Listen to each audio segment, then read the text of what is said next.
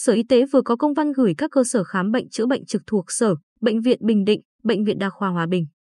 Các phòng khám đa khoa tư nhân trên địa bàn về việc tăng cường công tác phòng chống dịch COVID-19 tại cơ sở khám chữa bệnh.